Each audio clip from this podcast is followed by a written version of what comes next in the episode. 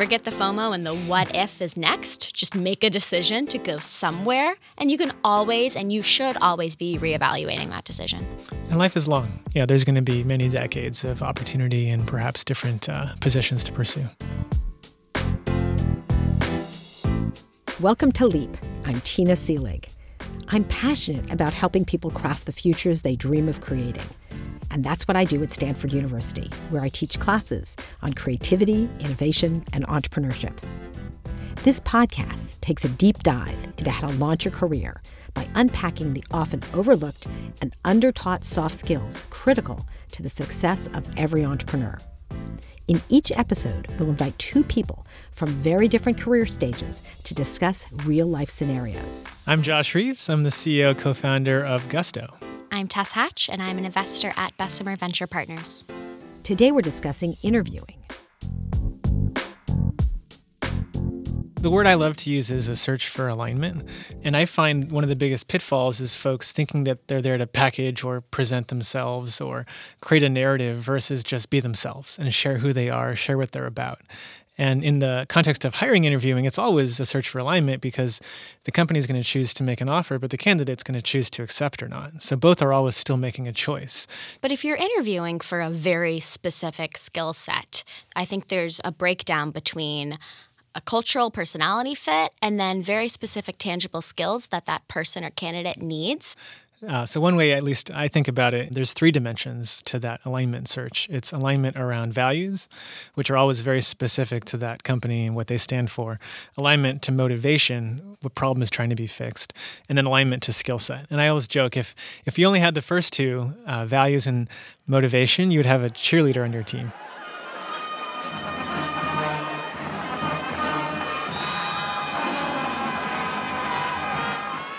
So the skill set still does matter, right? So there has to be a need and something that they're going to go help with. But all too often, I think folks gravitate towards just the third one. And so spending time on that values and motivation fit can make a big, big difference.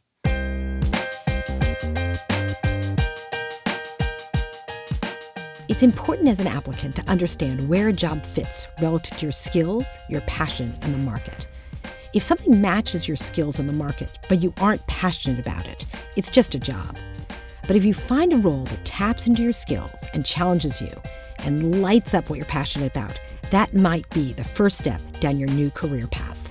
Finding a place that fits can be a challenge, but a surefire way to know whether it's a good fit or not is to learn from your interviewer. Show up prepared and be ready to ask questions about the company, the role, and your future colleagues. I, I've always found it fascinating when people show up to be interviewed and they haven't done even the basic homework. I mean, honestly, there is so much information online. And if people haven't taken a little bit of time to prepare and understand who they're talking to, it's a huge red flag for me. Uh, I personally really enjoy when a company comes in and has read or watched some content so that we can have a deeper level of conversation. So, really understanding not only the job you're looking for, the company you're pitching for, but the person that you are about to have that conversation with. Yeah, I would totally agree. One thing I love is also to make sure you're you're very ready to be present because I think one of the biggest pitfalls in an interview is you know having your mind wander or think about other projects or activities. Like it's such a hopefully done right, like a high throughput conversation. You want to be really really invested in it. A way to do that immediately before the interview, I personally always love to show up early and yes, I mentally do power poses in the lobby to bring in that confidence. I usually am not on my phone. There's something about getting engrossed and I like when you walk out to greet that person in the lobby and them sitting there ready to go, professional and this is that first and only priority on their mind right yeah, now. Yeah, they're present. They're ready. Present. Yeah. And that also ties back to the questions they ask too. Being present is such a critical skill especially today when we have so many devices that can distract us from being focused on the here and now. Not only are you better prepared to engage with the person you're speaking with, but you're also paying attention to your environment, which is going to give you a lot more interesting information. If you're staring at your phone, you're missing a huge opportunity to learn something. I often tell interviewees that we're decorating the room with people and ask what piece of furniture they would be. It's fascinating to see how people think and how they interpret the question. I ask this question to be somewhat provocative, but it gives me a chance to see how they think on their feet. A good thing to practice before you head into your next interview.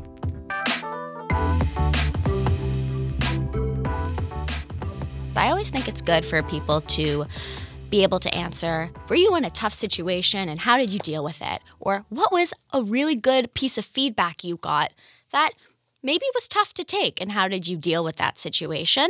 I love to ask why. Whenever, you know, I kind of channel my inner 4-year-old if someone says something and it's like a very clean answer, I just go why or what happened or what what got you to that position? And then vice versa, obviously if they ask me a question, I try to share the same. What kind of questions should you be asking when you are being interviewed? So you might have read a bunch online, you might have looked at the website, you might have looked at some videos, but now you're actually engaging in a discussion with an employee of that company. So there will be probably something on your mind related to either their mission, their strategy, their market, their landscape that hopefully uh, is of curiosity to you. You read a description, but it was probably one page. And so there's a lot more, hopefully, interest on your part to figure out exactly what that role is and if it's something you're going to like or want to go do, perhaps for not just months, but years and then probably something related to people and culture and team and you know what it's like to work in this organization because you're going to spend a lot of time with these people. I remember years ago, Guy Kawasaki had this fabulous test. So, and I, I, love this. He called it the Stanford Shopping Center test. And the idea was that if you had interviewed someone that day and later you were at the Stanford Shopping Center and you saw them across the room, you know, across the hall, the, the question is did you run up to them and say test test test or you decide to leave and go to another mall? Okay and that test is like do i actually want to be in the same room with them? So i, I couldn't agree more. One way i translate it though because i think there is a pitfall with that uh, approach, and it has so much good power to it as well. But I try to again ground it on you know you want to see this person because you share a value system. You want to see this person because you share a passion for whatever the company's doing. But sometimes people interpret that specific rule as you know the who you want to go hang out at a bar with or whatever, and that becomes almost a, a really bad way to think about it because it's now almost a personality alignment, and then people end up hiring people that are very very similar to themselves, and so you know, I really try to ground it in values and motivations, at least for me, not the like hangout piece, uh, because that actually can lead to very non diverse teams. I've interviewed a lot of people over the years, and sometimes those people are incredibly different from me. I've noticed that occasionally I think, would I want to spend time with this person? And that ends up really biasing my opinion, even though the candidate might actually be the best fit for the job. Bringing in different perspectives from my team allows me to challenge those biases. One way I use to learn about candidates is to ask when you hit rock bottom, what is the bottom made of? For example, some people might say it's made of water. Sometimes I land a beautiful dive, and sometimes I do a belly flop. Another candidate might say that the bottom is made of rubber and they bounce back as soon as they fail.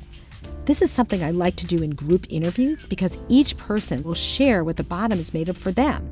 It might be rubber or glass or quicksand, you name it. This allows the candidate to talk about situations that didn't work out as planned and how they responded. What if you've got a bl- real blank space. You know, you were out of work, you got fired, you know, maybe you had someone in your family who was sick and you had to stop out. How do you deal with those gotchas that you're afraid that it's going to look bad or the story's going to not make you look very positive? It's tough. I don't know the answer to that. I do have a story, though, where I was incredibly impressed with a young individual creating a company and starting his career. And we had gone through the process to basically give him a term sheet, which is investing money into his company.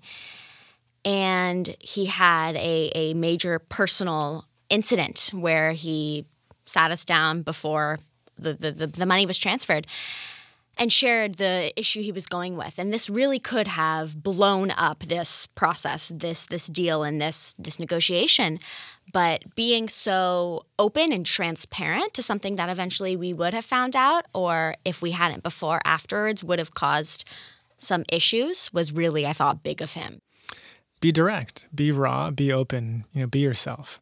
You know, I've done thousands and thousands of interviews. You can tell when someone's not being that way very quickly. It's impossible to fake it. Mm-hmm. And so if there is a 2-year gap, then just say like here's what why that happened, here's what I did in that time. And, you know, again, you know, that's that's your life. You lived it, right? So hopefully it's something you're uh, at least happy to share with someone. Now, if there was a big learning from it, or if there was a big thing that you thought you regretted from it, just say, I regret this, or I didn't do that well, or I could have done this better. And then share what you would have hoped you would have done differently, and then how that drove your next chapter, right? So that's all authentic, but you know, don't hide from it. Don't shy away from it. You know, you're so confident. That takes a lot of confidence to do that. I think for a young person who's going in and really needs this job, it is that is a hard thing to do. I mean, you're you've been out of school, you know, 13 years. You've run several companies. You've interviewed thousands of people. Uh, that's easy to say. I think it's really that is a tricky thing. And how do, how do you practice that? I mean, if there's, I guess, one tip there it's it's again we live our lives we can't change the past but we can think about what we learned from those mm-hmm. experiences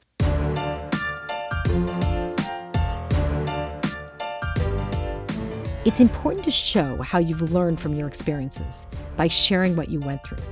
Practicing with friends, family, or even trusted coworkers can help you own your experiences. But how do you avoid swinging too far into your confidence?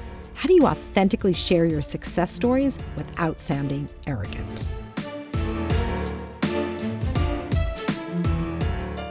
I think it's particularly an issue for women, often get accused of bragging more than men just because of our social norms about the way you communicate. But I'm curious I mean, do you have situations where you hear people and you think, oh my God, they're bragging? And you think, how could they have presented their successes in a way that wasn't off putting? There's a way that you can present a situation you were in or something that you accomplished in a very factual way. I can run a mile in under seven minutes. Sounds differently than I run really fast and could easily beat you with my under seven minute mile.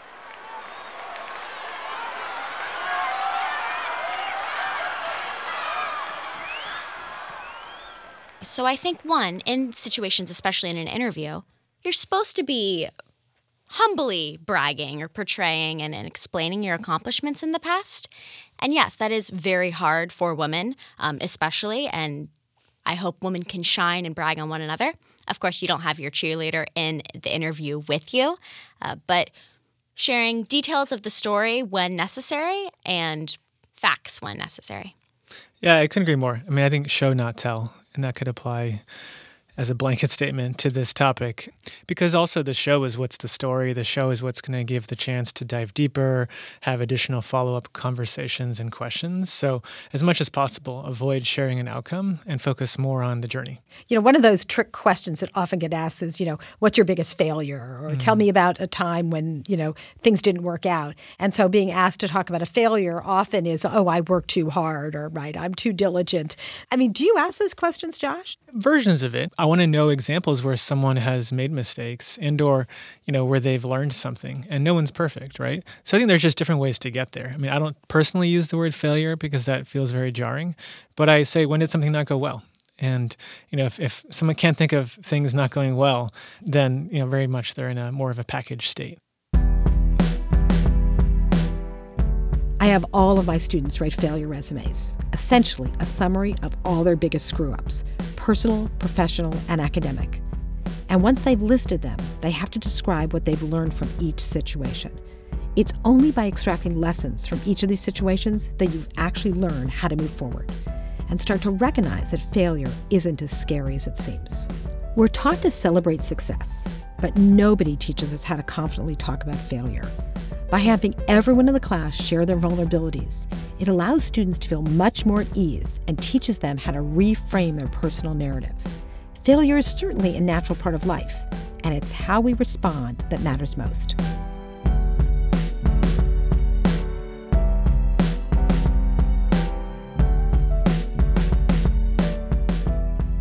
What if it's just not working out? I mean, there are a lot of people who are looking for jobs and they get frustrated. I mean, whether it's a yeah. downturn in the market or someone who got some bad advice about what sort of things to study and they come out of school and they're really struggling. What kind of guidance do you give people who are really having a hard time getting their foot in the door? Yeah, I think this is uh, definitely more common than we would think, and and the rejection or or disappointment process can be a learning experience itself, as people iterate to find the right job for them. If someone is experiencing many interviews and then not getting the position they want, try to talk to those interviewers and figure out what the specific flag or issue is, and if you absolutely notice a pattern there, you know, learn from that relating this question to an entrepreneur that is pursuing venture funding and is, is close to giving up and, and doesn't have a next option, I would encourage taking a step back and asking Is venture capital the right avenue to finance my company? If you frame the question differently, there's so many other ways of rather than which VC do I want to work with, how do I want to get the necessary money to fund my company? taking a step back and reevaluating the end goal to finance your company or get a job and going about it a different way. You know, I had someone a few years ago come to me when I was giving them advice, and they were a couple years out of school, and they said, "You know what? I've only done this this one job for the last two years. You know, it's all I know how to do. I don't think I can do anything else. You know, should I just stay or stay in this industry?" And I and I almost wanted to like you know, shake that person and say, look, you're, you know, two years out of school. You've done this one job for two years. Fast forward two years from now. Now you're four years out of school. You could know just as much about something else today you know nothing about as this thing that you're saying is all you know how to do. So just really think about life as, as full of chapters, right? Being a senior undergrad or graduating from school after a graduate degree it is so daunting, all of the next possibilities and, and all of the various options. And some great advice Tina gave me was to just make a step. It doesn't necessarily potentially have to be in the linear long term direction because you don't really know, but just make a decision somewhere.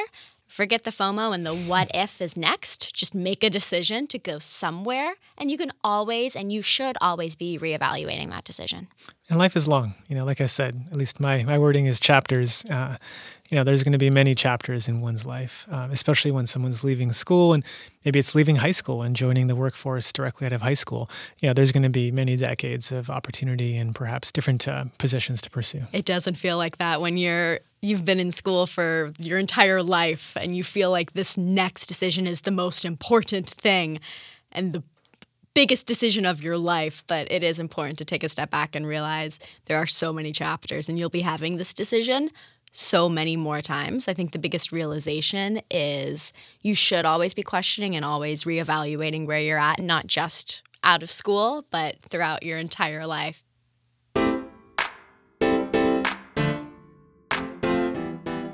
I see so many students who are stressed out about figuring out their life when they haven't even graduated from college yet. Keep in mind, your first job probably won't even be on your resume in 10, 15 years. It really doesn't matter. You just need to start somewhere. I think back to jobs I hated during the early part of my career. And those are the ones where I learned the most. I learned about myself, I learned about what I wanted to do, and certainly what I didn't want to do. They were incredibly valuable. The thing you need to remember is that you don't get a job, you get the keys to the building. If you're so focused on the specific job you're getting, you're missing out on a huge opportunity to look at the big picture. Once you're in the door, there are all sorts of other doors that you can open, leading to other opportunities even within the same organization. Leap is about finding the agency to thrive in our lives and careers. Remember, we create more value when we work together. So please spread the word about Leap and rate and review us on iTunes. Leap is a Stanford eCorner original series. The videos, podcasts, and articles on Stanford eCorner are designed to help you find the courage and clarity to see and seize opportunities. Stanford eCorner is led by the Stanford Technology Ventures Program and Stanford's Department of Management Science and Engineering. Leap is produced by Ali Rico and Rachel Jolkowski. Jake Smith and Stanford Video are our editor and audio engineers. Susie Allen is our writer, Daniel Stussy is our designer and digital products manager, and I'm Tina Seelig. Thanks for listening.